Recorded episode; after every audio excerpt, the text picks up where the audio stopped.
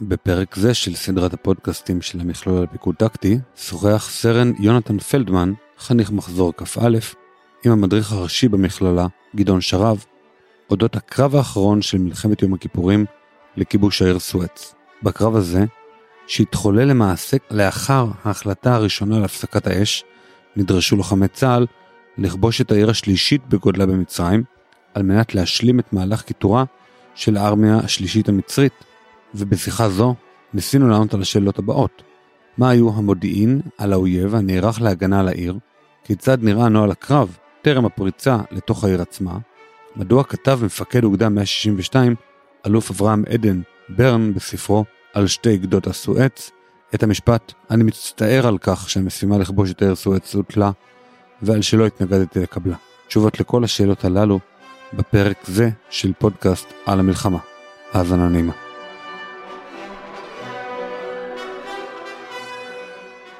שלום יונתן. שלום גדעון, מה שלומך? בסדר גמור. אנחנו מדברים על השלבים האחרונים של מלחמת יום הכיפורים, למעשה תום המלחמה, הקרב על העיר סואץ. יונתן, בוא תסביר לי מה צה"ל מחפש בעיר סואץ. טוב, אז כמו שאמרת באמת, הקרב על העיר סואץ הוא הקרב האחרון, אפילו בחלקו אפשר להגיד אה, בערך אחרי סוף המלחמה. אנחנו נמצאים שבועיים אחרי תחילת המלחמה, ארבעה ימים אחרי שכוחותינו צלחו את התעלה. אוגדה 162 החלה בעצם בתנועה דרומה לכיוון אה, ציר סואץ קהיר, במטרה להתחיל ולסגור על הארמיה השלישית. נכון, רק לטובת המאזינים, הארמיה השלישית נמצאת בגדה המזרחית של התעלה, צה"ל חצה ונמצא בגדה המצרית, בגדה המערבית, ועל ידי התנועה שלו בעצם דרומה, אז על ידי כך בעצם רוצים להשלים את הקיטור של הארמיה השלישית שנמצאת בגדה המזרחית של התעלה. נכון, אה, בעצם כוחותינו רוצים להגיע לאזור אה, פורט איברהים, שהוא הנמל המזרחי ביותר בעיר סואץ, שבעצם הגעה אליו תמנע מהיכולת של המצרים לתספק את הכוחות שנמצאים בגזרתנו, בשטחנו, בשטח המדינה.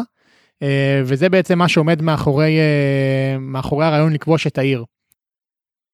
אז אם אני מבין נכון, הרעיון הוא להשלים את הקיטור, להיכנס לעיר סואץ, לנוע בתוכה עד לחלק הדרומי שלה, לנמל שנקרא פורט אברהים, ובכך למנוע את האפשרות האחרונה שאולי נותרה בידי המצרים לתספק את הכוחות של הארמיה השלישית, שנמצאים בגדה המזרחית, במה שהיה סיני הישראלית. נכון מאוד.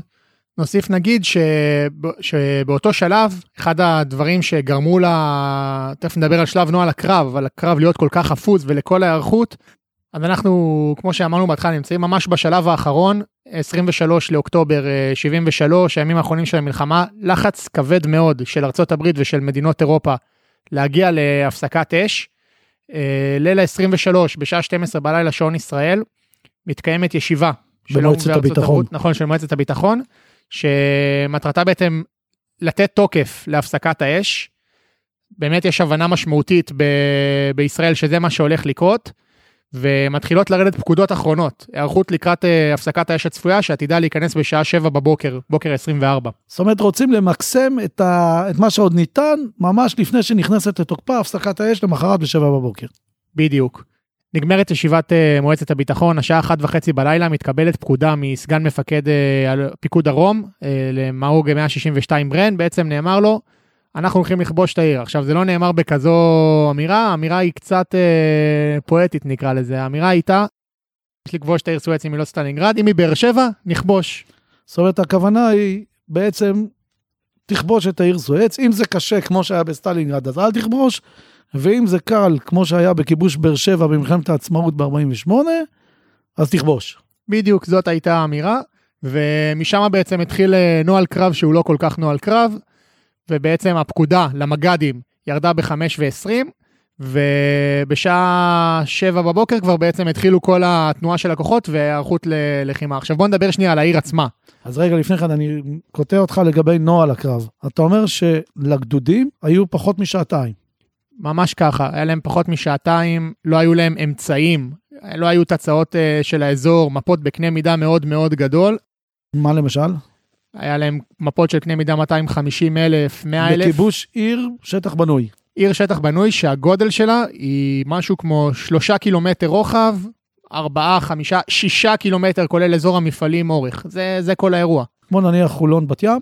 אפילו פחות. רוצה לחזור לעוד נקודה אה, מעבר לעניין של נוהל הקרב, וזה, פתאום ככה חשבתי על זה. הסיפור של אם זה סטלינגרד תכבוש, אם זה באר שבע אל תכבוש. יש פה עניין מהותי של ערכיות המשימה, כי אנחנו מצפים מאנשים, כשאנחנו מורידים, נותנים להם משימות או מורידים להם פקודות עם משימות בסוף, שיילחמו בחירוף נפש עד מוות, אם צריך, כדי להשיג את המשימה, דביקות במשימה לאור המטרה. אז פה המשימה היא כיבוש אה, העיר סואץ, המטרה להשלים את קיטור הארמיה השלישית, ואנשים פשוט צריכים לעשות הכל, ואף להקריב את חייהם לטובת העניין הזה. וכשניתנת פקודה כזאת, היא בעייתית מוסרית בעיניי. אני צודק? אני חושב שכן, בוא נגיד, אם אני עכשיו מג"ד, מן הסתם, אני חושב שהבעיה שניצבת פה היא בעיקר בפני uh, רמת החטיבה ומעלה, כי אם אני עכשיו מג"ד וניתנת לי המשימה הזאת, אני חלק קטן ממשימה. אני יודע שאני הולך לעשות הכל בשביל לעמוד במשימה שלי. אבל המח"ט? פה יש שאלה. ששולח אנשים. מה, מה אני מוכן להקריב? Uh, זה אכן שאלה, מתי זה, כמה זה אומר כמו סטלינגרד? 50 הרוגים זה סטלינגרד, 100, 20 פצועים, איפה אני שם את הגבול הזה? נקודה מצוינת. אז uh, בוא נדבר שנייה על העיר. העיר סואץ היא העיר שבשיאה, בוא נגיד, שלוש שנים טרם מלחמת uh, יום הכיפורים, העיר השלוש, השלישית בגודלה במצרים, בערך 260 אלף תושבים. ועם השנים, בוא נגיד, מלחמת ההתשה לאורך השנים היא הולכת ומתרוקנת. הרבה מאוד אה, אש, הרבה מאוד דברים שהיא סופגת, תושבים פשוט עוזבים אותה. אה, ומה שנשאר בה זה אוכלוסייה קטנה מאוד, אנחנו מדברים על אלפים בודדים, וזה בעצם... זו, זו בעצם עיר רפאים. אז בוא תתאר רגע את העיר סואץ. שלוש שנים קודם, היא העיר השלישית בגודלה במצרים, בערך 260 אלף תושבים, ויחד עם התקדמותה של מלחמת ההתשה היא הולכת ונעזבת בעקבות כל מיני התקלויות, דברים כאלה שהיו עם כוחות uh, צה"ליים. היא בעצם כמעט עיר רפאים, נשארים שם כמה אלפים בודדים, uh, וזה מה שיש לנו שם, אלפים בודדים שמיושבים בבתים מאוד מאוד גבוהים. את העיר אנחנו יכולים לחלק לארבעה חלקים עיקריים. יש לנו את המחנות הצבאיים, שבעצם נמצאים ממערב העיר, שטח כזה, שטח בנוי, אבל מחנות צבאיים לא משהו צפוף מדי. יש לנו מדרום לעיר, יש לנו את המפעלים הכימיים. גם כן שדרה שרצה לאורך ציר החוף, יחסית אווירה, כלומר הבתים לא בנויים צפוף מדי. בקרבת הנמל. ממש בקרבת הנמל. Uh, הבתים uh, לא צפופים מדי, אבל כבר יש להם גובה ויש שם המון המון מכלי נפט ודברים כאלה. לב העיר, uh, שזה השטח המרכזי שבנוי מאוד מאוד צפוף ומאוד מאוד מאוד גבוה. ואתה שטח ערבי הוא נמצא מצפון, הוא החצ... החיץ החקלאי הוא נקרא, זה אזור ביצתי, אזור ששוקים בו וסבוך, המון מטעים. אה, האוגדה ניהלה שם קרב לפני זה, חטיבה 217 נמצאת שם. הפרברים החקלאיים שמצפון לעיר. בדיוק. מבחינת צירים, יש לנו שלושה צירים מרכזיים. הציר הראשון הוא ציר קהיר סואץ, נקרא ציר סרג', הוא ציר שחוצה את העיר ממזרח למערב. ממש מפורט אברהים מהנמל המזרחי, מערב, לוקח עד קהיר, זה הציר המרכזי, זה גם הציר שהכוחות המצרים הכי הכי ניסו להגן עליו במהלך הקרב. הציר השני זה ציר פולחן, הוא ציר שעושה דרום צפון, הוא נכנס ממש מדרום לתוך העיר, הוא מוביל על קו החוף, אה, הוא עובר בתוך המפעלים הכימיים ומגיע ממש עד מפגש עם ציר סרג' על פורט אברהים. זאת אומרת, הוא ממש חוצה את העיר לאורכה, צפון דרום. נכון. ויש לנו ציר זר, שציר זר הוא ציר שמח... שהוא בעצם מחבר בין שניהם. ציר שנמצא, ב... הוא עובר במחנות הצבאיים, מחבר בין uh, ציר סרג' לציר uh, פולחן. אלה שלושת הצירים המרכזיים שיש לנו בגזרה. מבחינת מכשולים שיש לנו בתוך העיר, יש לנו שני מכשולים עיקריים. המכשול הראשון הוא תעלת המים המתוקים.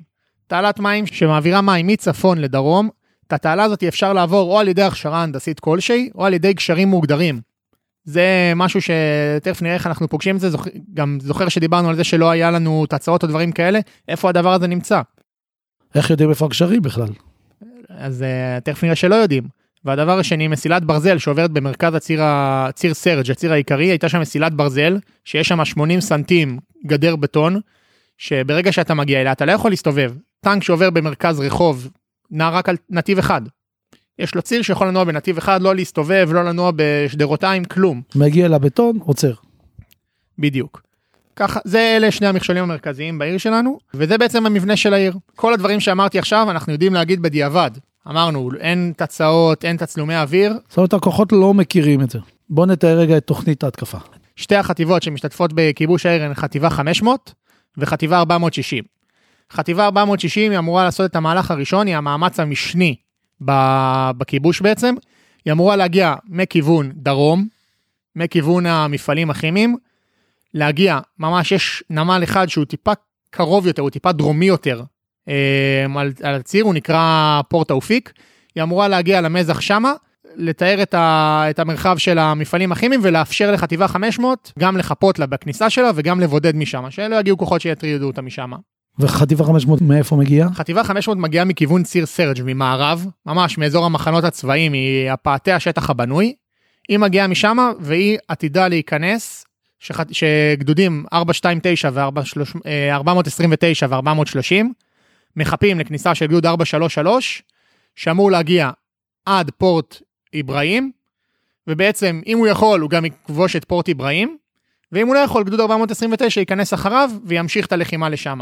אז אם אני מבין נכון, בעצם תוכנית אוגדתית של שתי חטיבות, חטיבה 460 שהיא חטיבת בית ספר לשריון, מחפה מדרום לכניס, לטובת כניסה ממערב של חטיבה 500. נכון מאוד. שכמו שאמרתי, גדוד 433 הוא זה שמוביל את הלחימה, שבעקב שלו אמורים לנוע שני כוח, כוח צנחנים, שהוחבר אליהם כוח שהוא לא אורגני של, ה, של האוגדה, שבעצם בפיקודם של אה, יוסי יפה וחסדאי, שאמור להיכנס לתפוס את ג'מאט אל 40, את משטרת ה-40, והכוח של חסדאי אמור לאבטח את מעבר הגשרים לאחר כך. אם אני אגב זוכר נכון, חלק מהצנחנים האלה נעים בכלל באוטובוסים. אוטובוסים, BTRים, חלק מנגמשי שלל, אלה, אלה, הדברים האלה הם נעים. יונתן, היית אומר שיש גם קצת אווירה של עוד שנייה הפסקת האש, והמצרים לא באמת יילחמו? אין ספק, זה בדיוק מה שמוביל אותנו לסעיף אויב. נסתכל על האויב בשני, בשתי, בשתי פרספקטיבות. דבר ראשון, מה שיודעים, הצבא, הצבא המצרי בשלבי התפרקות, בארבעה ימים שתיארנו קודם אחר המעבר של התעלה, כוחות של, של אוגדה 162 מביסים למעלה מ-150 טנקים של האויב, משמידים בעצם למעלה מ-150 טנקים של האויב. אה, מגיעים לאזור המחנות הצבאיים, האויב כבר בורח. האויב בורח, קצינים יוצאים, דגלים לבנים, אין התנגדות. ואם צעד אחד קדימה, גם חטיבה 460 לא נתקלת באיזושהי התנגדות משמעותית במרחב המפעלים. ברור. אה, אל מול הדבר הזה ששואלים איזה סדק נמצא בעיר, אז שם יש טיפה אומרים יש שאריות שנסוגו לעיר אחרי שהם הובסו, ועוד אה, שאריות של אה, גדוד קומנדו שנמצא בפורט איברהים, שזה מגיע ב, ביום, ממש בבוקר, שנייה לפני היציאה. זאת אומרת הנחה אבל שהאויב מרוסק והוא לא יגלה התנגדות של ממש. כן, כן, ממש, זה, זה ההשערה שהעיר לא הולכת להילקח ללא איזושהי אה, התנגדות משמעותית. walk in the park. אה, זו האווירה, ובאמת ככה הכל מתחיל. חטיבה 460 מגיעה, מבצעת את ההתחלה שלה, נכנסת לעיר, כל הכוחות מבצעים את הכניסה, אין התנגדות משמעותית. באזור המפעלים באזור בעצם המפעלים, אין מלחימה, או כמעט ואין לחימה. כמעט ואין לחימה. אה, גדוד 100 מתייצב במרחב אה, העמדות שלו, מתחיל בעצם לבצע אש ומאפשר כניסה, ל, כמו שעל פי תכנון, לחטיבה 500. אגב, גדוד 100 זה גדוד בפיקודו, לטובת המאזינים, בפיקודו של אהוד ברק. אז בעצם השעה שמונה וחצי בבוקר, חטיבה 500 נערכת לכניסה, גדוד של אה, נחום זקן שנערך בעמדות, בעצם מתכנ... מחכה להיכנס לאישור, שמחכה שגם כוחות הצנחנים יגיעו אליו. מילה על הגדוד, על 433, הגדוד בפיקודו של נחום זקן. גדוד שהיה אז גדוד אה, סדיר. נחום זקן, המג"ד, מוציא ממש בימים אלה ספר שכל עניינו, הקרב שאנחנו מתארים בפודקאסט הזה, הקרב על העיר סואץ, אמור להיות ספר מעניין מאוד, אני מחכה לו בציפייה רבה. נחום מבין שכוחות הצנחנים לא מגיעים, הם נמצאים עדיין בסוג של נוהל קרב, כמו שאמרנו בהתחלה, הם לא כוחות אורגניים, הם מתארגנים, הם באיזשהו עקב של הכוח בתדריך, ובעצם מגיעה הפקודה. כמו שאמרנו, יש זמן, חייבים עכשיו להילחם, הפסקת האש על, על הפרק. ונחום נכנס, יחד עם הגדוד שלו נכנסים. בהתחלה הם לא נתקלים באיזושהי אה, התנגדות משמעותית. ברגע שהם חוצים את תעלת המים המתוקים ונכנסים בעצם ללב העיר, שם הם מתחילים לחטוף אש תופת מכל הכיוונים. מערב שהכוחות המצרים, פר אקסלנס מה שנקרא, זריקות של רימונים, מטולים, טילי כתף, הכל. עכשיו, כשאתה אומר הגדוד נכנס, זה, זה טנקים שנוסעים בטח בשדרה, אני ככה מנסה לדמיין את הסיטואציה, בתוך רחוב, לא מאובטחים על ידי חי"ר, אני צודק? אתה צודק מאוד, לא, שם, לא, היו, לא היו כוחות חי"ר, הם היו עדיין מאחורה. כי הם חיכו לחי"ר שלהם, החי"ר לא הגיע, אז הם מתקדמים ככה עם הטנקים. וטנק בתוך רחוב בשטח בנוי ללא חי"ר שמאבטח אותו מקרוב, או מהגגות, הוא פיל בחנות חרסינה. נכון, ובאמת, הגדוד חוטף המון המון המון אש. חצי מהשדרה הפיקודית, אם לא כולה כמעט, נפגעת שם ונהרגת. יש שם בלאגן בקשר, אנשים לא עונים, כן עונים, ובעצם אה, אין איך לחלץ אחורה. צריך להבין את זה גם. הגדוד פרוס על אה, אורך מסוים, על כמה מאות מטרים, ופשוט לא יכולים להסתובב, אמרנו, הסגרנו את גדר הבטון, לא יכולים להסתובב, לא יכולים לברוח, חוטפים אש מכל מקום. אין, אין עכשיו לחלץ אחורה פצוע, האנשים צונחים את, לתוך, לתוך הכלים, אה, ובעצם ככה מתחילה תהליך של נחום גם לעמוד במשימה שלו וגם, וגם להציל את הכוח, הוא מתחיל לחלץ קדימה, הוא מתחיל להמשיך לכיוון בעצם פורט אה, איברהים, מתחיל לנוע קדימה, לקח איזה חצי שעה שם לתפוס את כל הגדוד, להעלות את כולם להאזנה, וממשיכים את התנועה קדימה. מה קורה בינתיים עם הצנחנים? בינתיים הצנחנים שומעים את הצעקות בקשר, ובעצם מתחילים לנוע קדימה. בהתחלה הם פורקים מהאוטובוסים, פורקים מהנגמשים, מתחילים ללכת רגלי.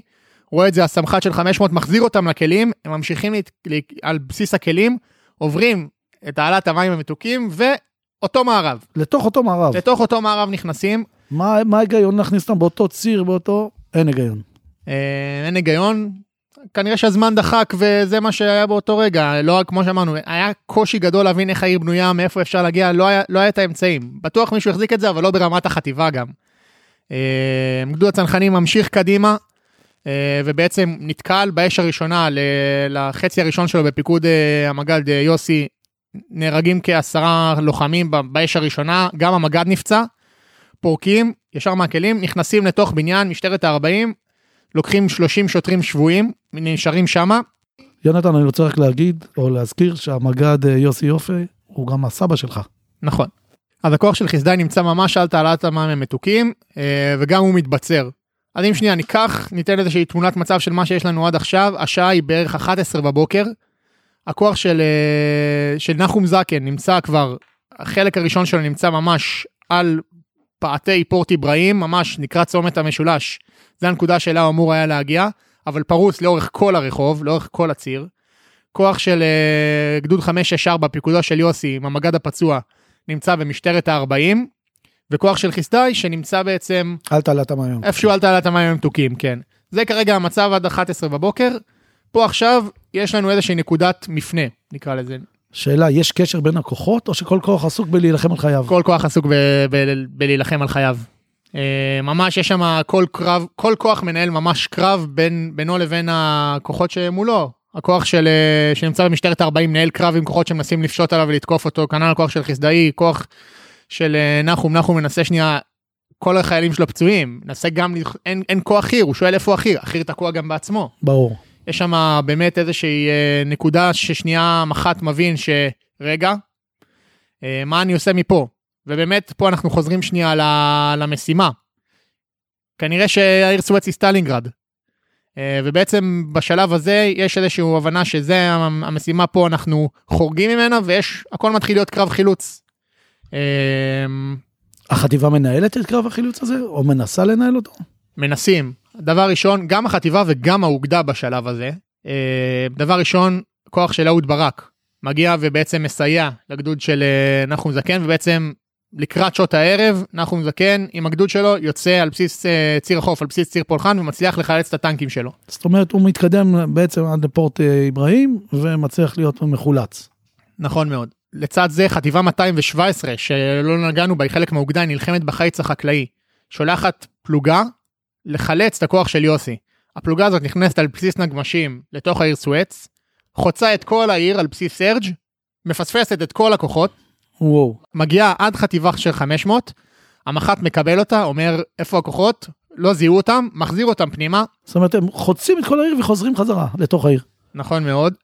החילוץ מגיע לחסדאי, חסדאי מעמיס עליו את כל הפצועים הכי קשים שלו שלא יכולים ללכת, והחילוץ בעצם יוצא ומוציא אותם לחטיבה.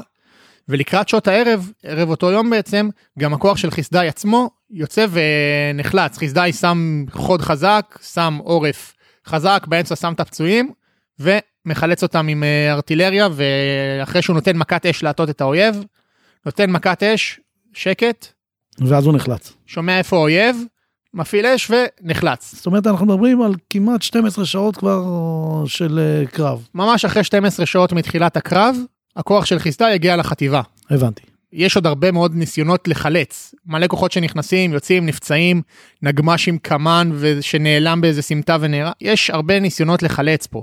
המון. זה הניסיון הראשון שהצליח והיחיד.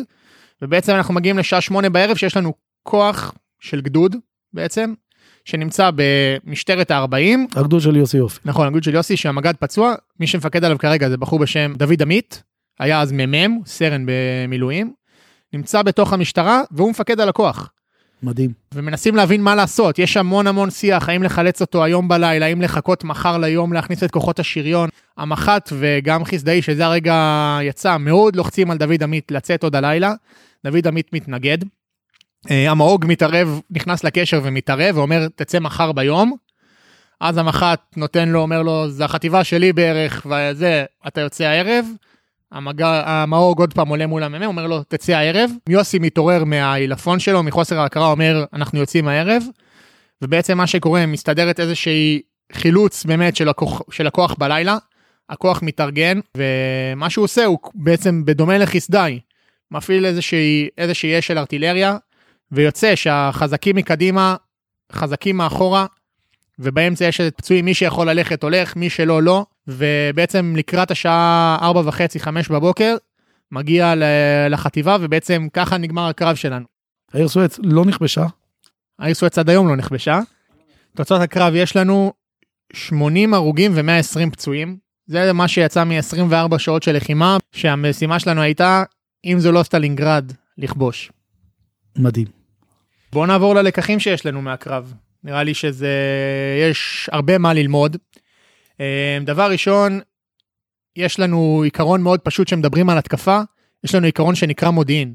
העיקרון הזה מדבר על כל המערכת ההכנות שמלווה את קרב ההתקפה, היא מדברת על איסוף המודיעין המקדים, על תוך כדי הלחימה וה, והאוחר על בקרת הנזק בעצם. כל הדבר הזה לא היה קיים, לא היה מודיעין על, על הקרקע, לא ידענו לאן אנחנו מגיעים, לא היה מודיעין על האויב, לא ידענו מה היערכות האויב. אה, ואם ניקח שנייה ונראה מה אנחנו יכולים ללמוד על זה לקרבות הבאים, אז נראה לי שהדבר המרכזי פה הוא היכולת שלנו להפעיל איזה שהם כוחות קטנים, את כוחות החי"ר שלנו בשטח הבנוי, בשביל שעכשיו יבצעו איזה שהם פעולות גירוי, או שהם יתקדמו ויאתרו לנו את כוחות האויב. אנחנו צריכים לעשות כל מה שיש להם ביכולתנו, בשביל לייצר תמונת מצב כמה שיותר אה, ברורה. אני, אני חושב שזה מתחבר לעוד משהו, וזה העניין של הזלזול באויב לקראת סוף המלחמה. זה פגש אותנו בעוד אה, אירועים אחרים, אני חושב שגם קצת בסולטן יעקב ב-1982, במלחמת לבנון הראשונה, ובמקומות אה, נוספים. ופה העניין המרכזי הוא, שזה עד שזה לא נגמר, זה לא נגמר, ואי אפשר להניח הנחה שהולכים לטיול אה, בפארק. זאת אומרת, אנחנו צריכים לתת קרדיט לאויב, בטח שזו משימה שגם לשיטתנו אמורה למנוע את השלמת הקיטור של הארמיה השלישית. ברור שהאויב יילחם ככל יכולתו כדי למנוע את הקיטור הזה. זה מתחבר כמובן למה שאמרת, שגם ברמה הטקטית צריך לעשות הכל בשביל לאסוף מודיעין, סיורים, תשמועים, פטרולים בתוך השטח הבנוי. אה, כי גם אם אין לך תמונת אה, מודיעין אה, מלמעלה, זאת אומרת שמישהו הוריד לך אותה, או נתן לך אותה, אז אתה צריך לעשות הכל ברמתך כדי לייצר תמונה כזאת. מה עוד אפשר ללמוד מה, מהקרב הזה? הדבר השני, אני חושב שהיום אנחנו מדברים על זה המון המון המון בצבא, על השילוביות, על הרב-ממדיות. זה קרב שבו כל כוח נלחם לבדו. כוחות החי"ר לא יגיעו לטנקים, לא היה שם איזשהו שיתוף פעולה. ובעצם השטח הבנוי הוא אחת המלכודות הכי גדולות שאנחנו יכולים להיכנס אליו. כל כוח מאבד חלק משמעותי מה, מהיכולות שלו. לטנקים אין את הטווחים שלהם, החי"ר נבלע, אין לו יכולת להיפרץ.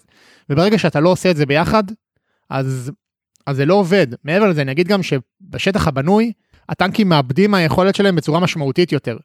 כלומר, השטח הבנוי, בטח שאין לך את המודיעין, בטח שאתה נע על ציר אחד, בטח שהכל מסביבך בתים גבוהים, השטח הבנוי שייך להובלת החי"ר. החי"ר, היתרונות שלו גדולים על יתרונות הטנק בשטח הבנוי.